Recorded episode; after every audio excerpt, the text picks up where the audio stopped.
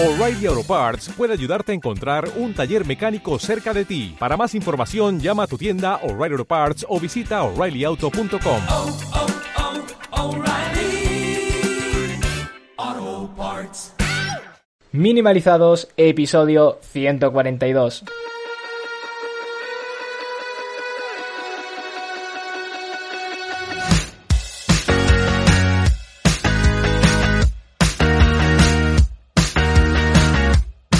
¿Te despiertas por las noches llorando y con hambre? Pues bienvenidos a Minimalizados, el podcast por y para emprendedores y emprendedoras que no solo quieren hacer crecer su facturación.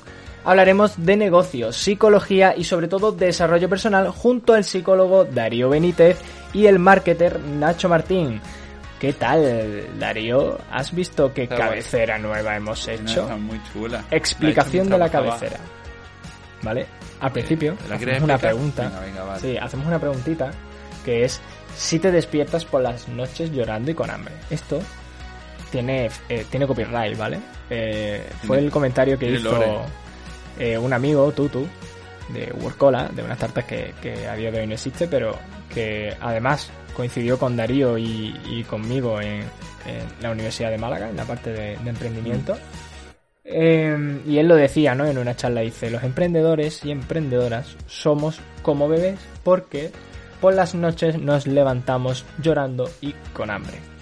Eh, entonces me hizo muchísima gracia y de entonces dije, ostras, esto hay que meterlo en la cabecera porque yo creo que es algo que nos pasa a todos los que escuchamos minimalizado y, y lo hacemos también. Sí.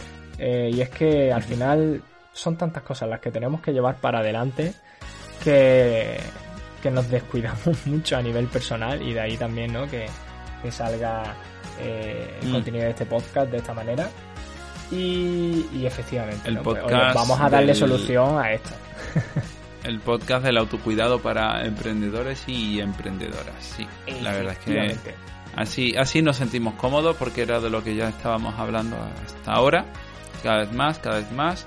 Y, y ya está. Y si Ya es a mí lo que a la gente le gusta, pues. Y si os gusta la cabecera, si veis que, oye, pues mete esto, mete lo otro, nos lo podéis decir en redes sociales que nos encontráis como minimalizados, en Twitter, en Instagram, en Facebook, allí donde nos busques, nos encuentras, incluso en los comentarios del podcast, Mm. ¿eh? que, que también podéis comentar el programa ¿eh? y decirnos lo que queráis. Que no dais like, pero no nos comentáis. Es cierto, porque no comentan. Hoy me han No sé. comentado en estos mindfulness porque eh, se me ha colado una toma falsa en el podcast. Así Bueno. que igual te lo digo. Yo creo que también puede ser que no nos comenten porque muchas personas de las que más interactúan con nosotros, ¿eh? los más fieles, en lugar de escribirnos comentarios, nos escriben en directo a través de twitch.tv barra minimalizados, donde estamos eh, cada semana emitiendo pues este podcast que estás escuchando con una semana de antelación y donde puedes participar en directo con tus preguntas, con tus comentarios, con tu participación. De hecho, el programa de la semana pasada eh, y además estoy hablando, o sea, ahora mismo estoy totalmente con una línea temporal finísima, porque es literalmente el de la semana pasada, el anterior a este. Eh, hubo mucha interacción por parte de, la gente. Eh, así que, bueno, pues os podéis venir, que estamos aquí en twitch.tv barra minimalizados por las mañanas generalmente. Pero vamos, vaya redes sociales que lo avisamos y, listo. Y venís con nosotros. Y bueno, si quieres leer otro tipo de pueden- contenido, pues Darío, promociona tu, tu newsletter. Es que, eh, ¿qué es eso? Es que es mi newsletter, pero no de mi newsletter. No, no, de hecho, ser. la semana que viene no creo, pero voy a escribir en la newsletter sobre lo que me está ocurriendo, que no puedo contar, pero Vale. eh, estoy sacando muchas cositas que creo que son interesantes compartir con la gente. Eh, De hecho, puse un tweet sí. muy profundo ayer eh, sobre el tema. Ya te vi, Eh, ya te vi. Estás. estoy est- muy- Está. Está intensito, está guay. Estoy está muy- guay, estoy está muy ahí. gurú. Yo te. Así, yo, yo te refuerzo todas, esas- todas esas cosas. Bueno, la de la semana pasada no es tan. Porque la gente que esté escuchando el episodio pensará en la semana pasada. Publiqué una newsletter en la que hablaba sobre que nuestros objetivos no están asociados a la edad. Y hoy sí que sí he tenido que mirarlo porque fue una newsletter que escribí eh, pues creo que la semana anterior, ¿vale? Así, porque tenía que hacerlo todo con mucho adelanto. Eh, porque, bueno, veo que hay mucha presión. Siempre la he visto en cuanto a los estereotipos que tenemos que ir cubriendo, las expectativas de, bueno, tengo 30, pues me toca tal, tal y tal. Que tengo 40, bueno, pues yo ya debería estar haciendo esto.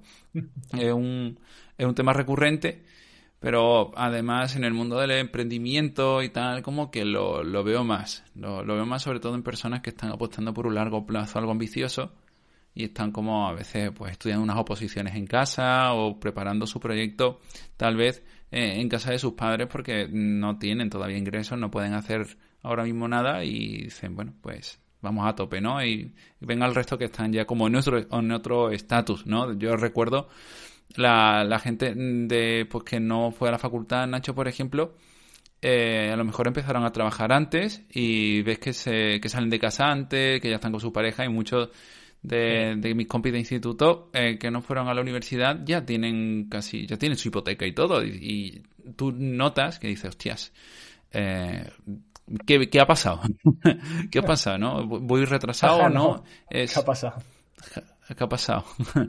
Entonces, eh, bueno, como esto, pues todo el mundo lo, lo va viendo y, creo que es importante darnos cuenta de que tenemos nuestros ritmos. Con esto y un bizcocho vamos a ir al episodio de la semana en el que vamos a hablar que de algo un poco parecido, ¿no? El tema también de, de, juzgar, de no juzgar, de ver lo que hacen los demás, que no hacen, tal, de, esa comparación, ¿no? Que tenemos constantemente y, efectivamente es algo que, que han recomendado o bueno, es un tema que nos han solicitado desde Instagram, fue en Instagram que, que pusimos ahí una cajita, ¿no? Diciendo, oye, eh, recomendarnos temas. Ya la semana pasada tuvimos uno que fue propuesto por Yolanda y esta semana vamos a hablar de cómo lidiar con personas que no ven sus problemas. Y mm. ojo, porque aquí va a haber varios enfoques y, yo voy a ser rápido con esto porque quiero que Darío nos cuente, ¿no? Porque al final... Eh, digamos que podemos verlo de dos puntos de vista. Uno que es que realmente hay un problema objetivo y esa persona tiene un problema y al final nosotros tenemos que eh, de alguna manera hacérselo saber y luego está mm. la otra forma de, de, enfocar este asunto que es oye es algo subjetivo es un problema para ti y estás lidiando con ello porque mm, porque te da la gana mm. la verdad entonces vamos a ver esto pero yo ya lo lanzo rápido es Darío ¿cómo podemos detectar que otra persona tiene un problema de manera objetiva y cómo lidiamos con ello? bien, voy a reventar un poco todo, pero no pasa nada. Lo primero es que Nacho, lo, lo, primero Nacho es que podríamos eh, el título del podcast, seguro que te lo voy a decir ahora y te, y te va a saltar la alarma porque es que eh, eh, el, podcast podría ser mucho más amarillista poniendo algo como cómo lidiar con personas tóxicas. Bueno. Y, te, y ya está, y ya tienes ahí como eh, una de las preocupaciones máximas que tiene en todo el mundo. Esto de las personas tóxicas es un cliché a veces en cuanto a lanzar balones fuera en torno a los problemas interpersonales que tenemos, ¿ok? Hay problemas que vemos en los demás que en realidad no son suyos, sino es de la relación que mantienen con nosotros. Y por otro lado, mmm, también te diría que tendríamos que ver de qué forma tenemos que involucrarnos en los problemas de los demás. Hemos puesto problemas, no podremos hacer referencia a problemas psicológicos, pero eh, Sabemos que no, podemos... por ahí tanto. Claro, no van por ahí los tiros porque eh, yo, yo, por ejemplo, siendo psicólogo, yo puedo, pues yo qué sé, hablar con gente de mi entorno y pensar, uh, esta persona tiene un problema de ansiedad generalizada, ¿no? Sería un problema psicológico. Pero tampoco podría decir eso, porque yo no estoy teniendo una sesión de evaluación, yo no estoy haciendo unas preguntas orientadas al problema, eh, esa persona no me está exponiendo esa situación, entonces yo no soy quien para determinar que esa persona tiene un problema. Ahora bien, yo puedo pensar que lo tiene, puedo intuir que lo tiene, puedo incluso más o menos de cajón ver que hay cosas que no está haciendo bien. Siempre suele haber eh, como situaciones de dominación, hostilidad, confrontación, ¿no? Que te van dando de mm. alguna manera a entender que, oye, esa relación no es idílica. Claro, sobre todo hacemos referencia a los problemas que mantienen con nosotros. ¿No? El típico compañero o compañera de trabajo, tu socio, tu socia, que tiene una serie de comportamientos que dices, hostias, esto ¿Y, esto qué es? ¿Un problema mío? ¿Es un problema mutuo? ¿Es un problema de él, de ella? Eh, ¿Qué hacemos con eso? Es una situación mu- muy complicada. De hecho, a consultar vienen muchas personas así. Vienen eh, muchos perfiles eh, socios, socias, ¿no? De eso de alguna startup, algún, alguna SL, lo que sea, ¿no? Y, y pues problemas con socios. Es, es muy, muy, muy, muy frecuente. Al final te casas, ¿no? Con, con esa persona. ¿Que te Y- estás casando? Claro. Y, y- y obviamente pues va a tener roces, como en cualquier relación. Mm, Sí que al final vas a tener, o sea, quiero decir, hay socios y socias que tienen más relaciones entre ellos que, que con sus parejas. con sus En parejas, el día a día, claro. en el día a día, al final, eso Si echas cuenta, si tú echas cuenta, Si Mm. tú te pones a echar números, eh, lo más seguro es que estés más, más tiempo con la persona eh, con la que estás Claro, trabajando que con muchas parejas, ¿eh? Ojo.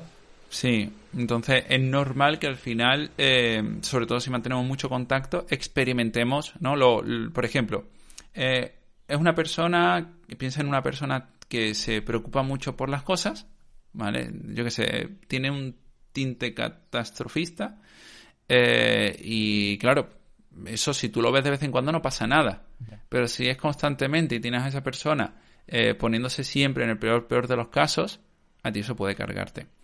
Entonces, y además, Nacho, pienso eh, que, que- que mucha gente cuando se encuentra este tipo de situaciones es como que el, el primer amago ¿no? de solución a esto suele ser Mm. reeducar a las personas tóxicas que nos rodean, ¿no? Y es como, vamos a ver, eh, Claro. eh, tú no tienes por qué asumir esa responsabilidad, ¿no? O sea, al final, Mm. y yo creo que, que ahí sí que pega muy bien el, título de este programa, que es, oye, no podemos reeducar a los demás, pero vamos a ver cómo podemos Mm. lidiar, ¿no? De alguna manera con, con ellos. Claro, aquí se suelen dar mucho mucha guerra. Creo que me estoy eh, reventando tu guioncito. No, sí, sigue, sigue. No te guay, rayes. vale, pero, pero lo estoy teniendo en cuenta, ¿eh? Lo que pasa es que estoy no, intentando no, no, no te- encajarlo. Tira, tira, tira, tira sin Bueno, guion. Te, te quiero, Nacho, recuérdalo. Yo, también estoy reventándolo, ¿eh? Aunque no te ya, ya te veo, sí, sí que es eso, sí que te veo, te veo. Pero bueno, eh, en consulta siempre pongo una norma que es la de no cambiar las conductas de los que están fuera. En la consulta no podemos trabajar con conducta de las personas de fuera, es evidente. Y eh, en general lanzo esa recomendación a toda la gente que esté escuchando este episodio. No podemos cambiar a los demás. Eh, aquí tenemos dos alternativas, o adaptarnos al contexto eh, trabajar nuestras habilidades asertivas, ¿ok? Todo esto tendremos ahora que tenerlo en cuenta para poner nuestros límites, para protegernos, pero siempre y siempre y siempre tenemos que considerar la opción de eliminar esa relación. Es decir, eh, salir del trabajo a veces es una solución en mano de santo, la única en muchas ocasiones, sobre todo en situaciones de, de mobbing, eh, ya sabéis, ¿no? Este acoso laboral. Eh, es que no queda otra, ¿vale? Y siempre si se puede, pues ob- obvio, con ciertas medidas legales, eh, estas cosas son serias, ¿vale? Que hay muchas personas que lo pasan muy mal en el trabajo.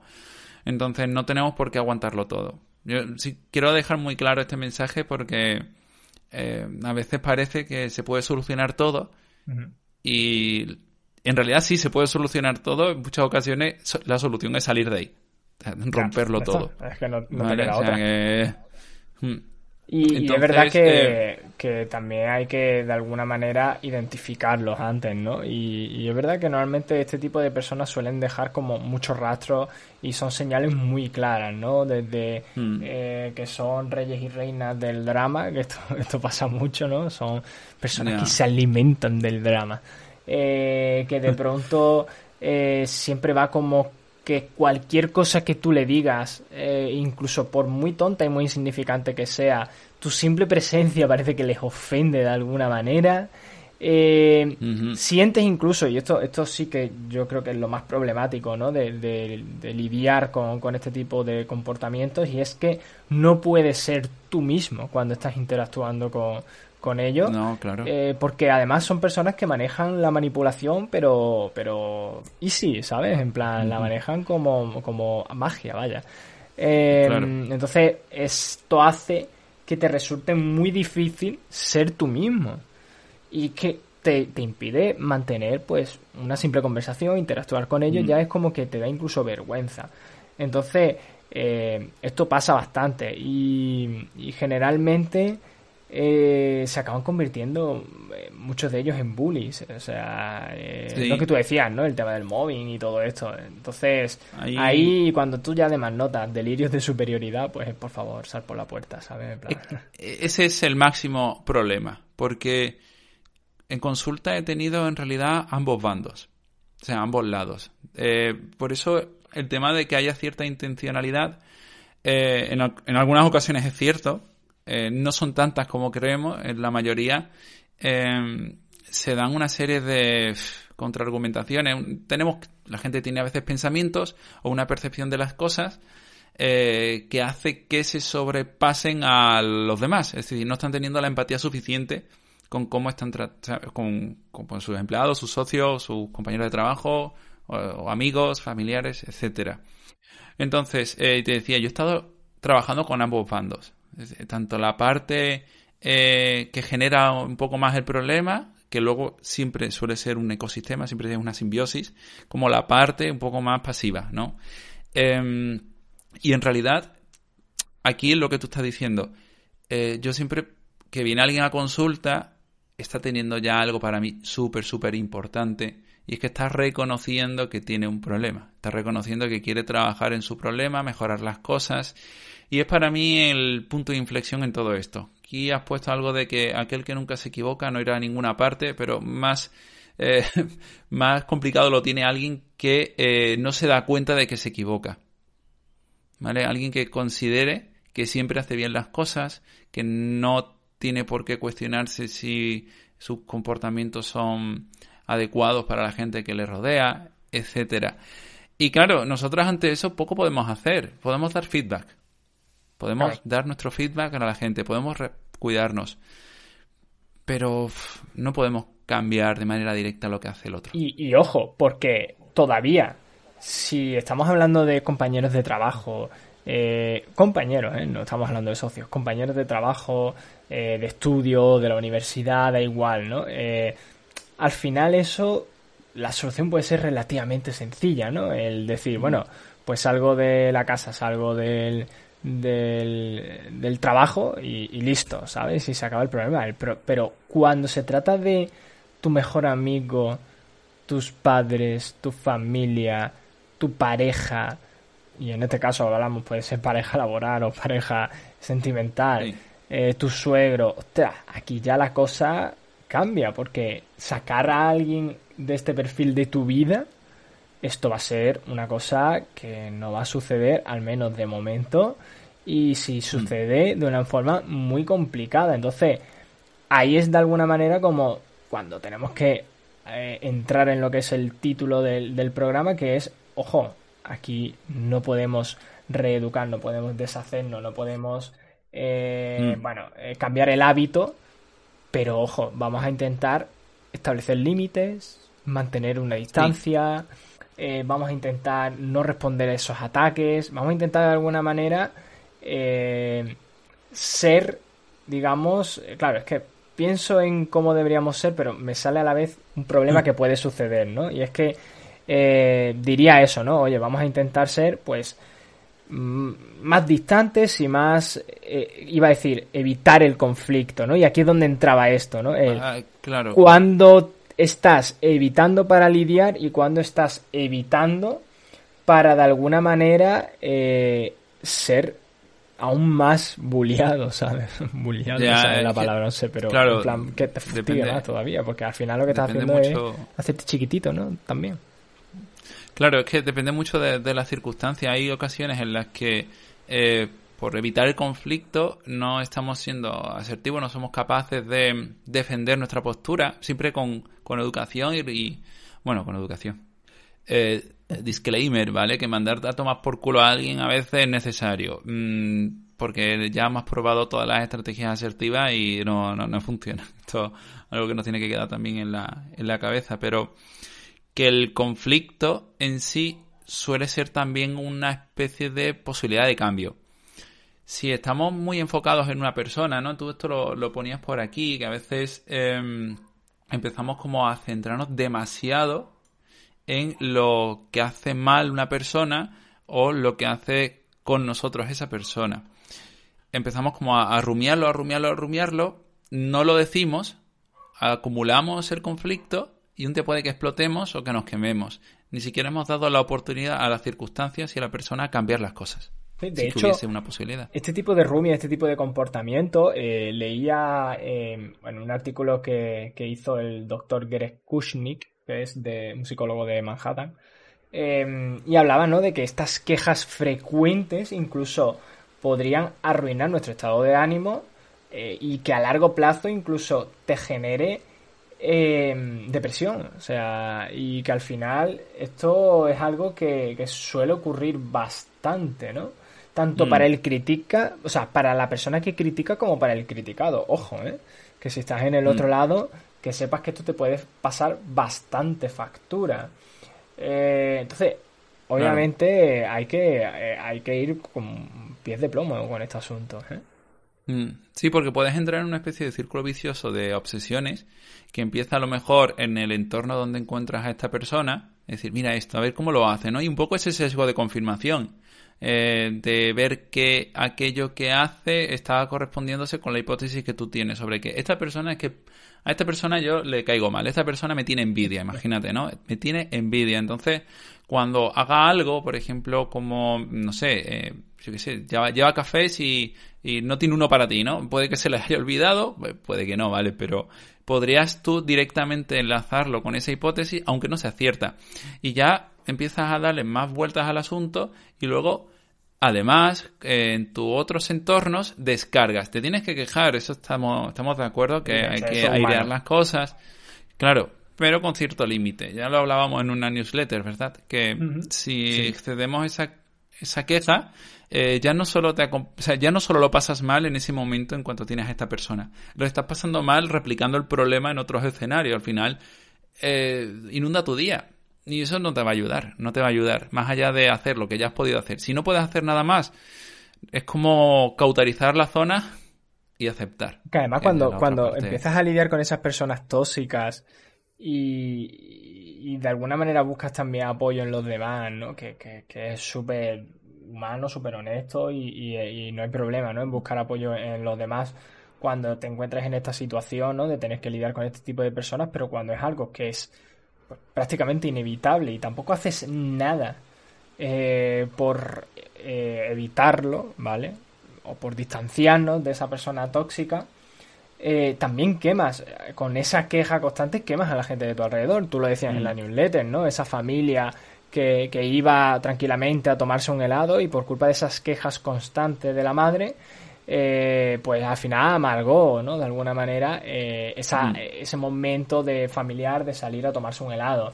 Pues esto al final, ojo, eh, hay que tener cuidado y también intentar, y esto lo pongo un poquito como tip, verbalizar una opinión negativa, incluso si tienes el pensamiento, eh, y de alguna manera crear un filtro que decida qué quejas son necesarias y cuáles no, Mm. ¿sabes? O sea, es evaluar de alguna manera y yo creo que, que esto va a ser al final la solución también Claro. porque, eh, vale, eh, necesitamos, eh, oye, dejar de señalar a los otros, pero hay que entender que es saludable, que es humano criticar, que, no pasa nada. Hay que señalar de vez en Claro, cuando. ¿no? Y, y hay que dar feedback. Me gusta más, más Claro. que criticar, me gusta hablar de feedback, pero señalando los comportamientos. Eh, por ejemplo, no hablemos de, como tal, personas tóxicas y de comportamiento a lo mejor más tóxicos. En la palabra tóxico me, me, me chirría un poco Sí. siempre. Es verdad que, que, que la gente lo entiende. Exacto. Eh, se entiende tanto, Nacho, que en la serie esta de lo que hacemos en las sombras, no sé si, Ujú. te creo No, que te no la he la mencionado alguna vez. Me lo han mencionado, Está muy guay, va de, una, de tres vampiros y tal, que viven en una en nuestra época. Y hay uno que es un vampiro energético. bueno, es un tío estándar, sí, sí. De verdad, es muy gracioso. Y luego aparece una chica que es una vampira emocional, ¿vale? Bueno, la verdad que, que le echéis un ojo, pero es muy interesante porque se, em, se señalan las conductas, los estereotipos estos de las personas que tienen como a cargarnos, pero igualmente nos damos cuenta de que es esa conducta, ¿vale? Lo que hace que nos carguemos, no es la persona en sí. De hecho, es interesante porque es, es, es, por ejemplo, es- es muy concreto, el personaje eh, que es un vampiro energético en esta serie, em, utiliza un discurso eh, cíclico sobre un siempre está corrigiendo a los demás y demás y lo utiliza para absorber la energía de los demás. Lo utiliza para bueno es un vampiro vale ok. Eh, pero luego tendrá el tío es bastante repelente en muchos en muchas situaciones pero luego tiene cosas que a lo mejor no serían describibles como tóxicas. Con esto quiero hacer referencia a que no es tanto la persona, sino el conjunto de comportamientos que en suma eh, está teniendo contigo. Por Eh, eso, Y, y justo dicen en Twitch, eh, hacen la pregunta, ¿no? Dice, entonces, ¿las personas tóxicas no existen? como tal, no. No podemos decir que existan. Eh, sí que se ha utilizado eh, el término para vender libros, pero no es para nada un término científico en absoluto. O sea, no, no hay un background eh, que defienda eso. Sin embargo, no podemos decir que no haya personas que tiendan a comportarse de maneras eh, poco, joder, pues, pues, poco coherentes o vamos a decir poco sanas para nosotros eh, en nuestro día a día. Creo- es importante que sí reconozcamos que hay gente que en nuestra vida que no nos Claro. interesa. Pero eso no quiere decir que esa persona no pueda estar con otra persona siendo compatible. ¿Entiendes? Es que esto es como cuando la, la gente, eh, salvo situaciones. Y, y claro, si por ejemplo hablamos de persona, una persona maltratadora, con, con. Estamos hablando de una persona maltratadora. ¿Vale? No, no, una persona una tóxica. persona es- tóxica, Es, exacto. Es un maltratador o una maltratador, una maltratadora. maltratadora. ¿Vale? Ya está. ¿Vale? Entonces, ya existe un nombre para eso. Una persona tóxica es como. De hecho, es poco. es- Está poco claro el término. ¿Qué, Claro. qué es una persona tóxica? ¿Es una persona que te hace sentir mal, que te raya mucho, qué tal? Bueno, porque esos son comportamientos que Que son humanos, se que pueden son llegar a, mo- a modificar, claro. Entonces, y que a veces se dan esos comportamientos llamados tóxicos por una interacción entre uno y otro. Por ejemplo, si yo no tiendo a decir esto me molesta, cambia esto, vamos a hacer esto otro, pido cosas, la otra parte puede asumir un rol más directivo. Es como lo típico de yo es que nunca propongo cosas en, en el grupo porque hay una persona que es muy tóxica y siempre está haciendo las cosas. Digo, bueno, eh, prueba tú a hacer las cosas, prueba tú a proponer, a luchar por tu opinión un poquito y a ganar terreno, a ver, a ver qué ocurre. Tal vez la otra persona eh, se dé cuenta y cambie y en realidad no esté haciendo las cosas con Y si- maldad. y si no se da cuenta, pues simplemente, ojo, Al parque, al parque. carretera y No, manta. y- pero ¿qué es eso, no? Que al final tenemos que abordar de alguna manera, eh, o la solución, ¿no? Para dejar de reconocer las faltas de otro, puede abordarse desde la autoevaluación, ¿no? Y decir, oye, eh, vamos a ver al final qué comportamientos son los que yo estoy teniendo también con, con esa persona y vamos a intentar ver si es cosa eh, de, de mí misma, ¿sabes? Y, o simplemente es que, oye, efectivamente es una persona eh, con la cual ya no puedo hacer nada más, ¿no? Y ahí ya, pues nada, le subimos el alquiler y que se busque otro piso. ¡Hala! Bueno, la cuestión es que señalemos muy, muy, muy claramente las conductas que nos, que nos preocupan de la gente para buscar soluciones, sobre todo. Que no haya tanto, tanto énfasis en la, persona en global, sino en lo que hace.